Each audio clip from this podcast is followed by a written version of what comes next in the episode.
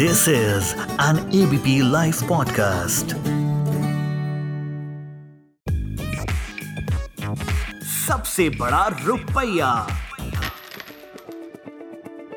नमस्कार, मैं हूँ उपकार जोशी और पिछले कई महीनों से आपके साथ फाइनेंस व इन्वेस्टमेंट्स डिस्कस करता आ रहा हूँ।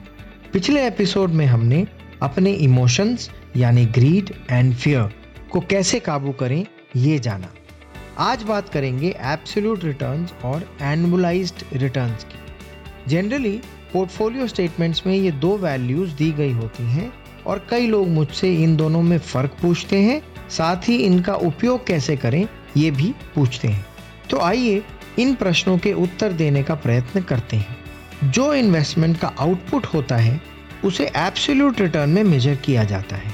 इसमें टाइम फैक्टर को कंसिडर नहीं किया जाता। एब्सोल्यूट रिटर्न कैलकुलेट करने के लिए हमें सिर्फ़ परचेज रेट और करेंट रेट चाहिए होता है। मोटे तौर पर इन्वेस्टमेंट के समय से आज तक या फिर कोई भी दो पीरियड के बीच के रिटर्न को एब्सोल्यूट रिटर्न कह सकते हैं। इससे हमें अपने पैसों में हुई बढ़ोतरी तो पता चल सकती है, मगर किसी और इन्वेस्टमेंट के साथ कंपैरिजन नहीं हो पाता है। ऐसा इसलिए क्योंकि कंपैरिजन के लिए कोई एक कॉमन फैक्टर का होना ज़रूरी है। जैसे, अगर हम ये कैलकुलेट करें कि इन्वेस्टमेंट ए ने हमें सालाना कितने रुपए या परसेंटेज रिटर्न कमा के दिए तो हम उसे इन्वेस्टमेंट बी के सालाना रिटर्न के साथ कंपेयर कर पाएँगे। इसी को एनुअलाइज्ड रिटर्न कहते हैं। अब एक थंब रूल एक वर्ष या उससे कम अवधि की इन्वेस्टमेंट का एब्सोल्यूट रिटर्न देखें। और एक वर्ष से अधिक का एनुअलाइज रिटर्न देखें।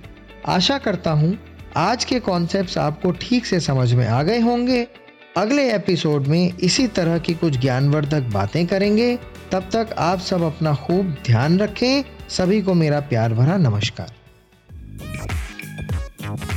सबसे बड़ा रुपया।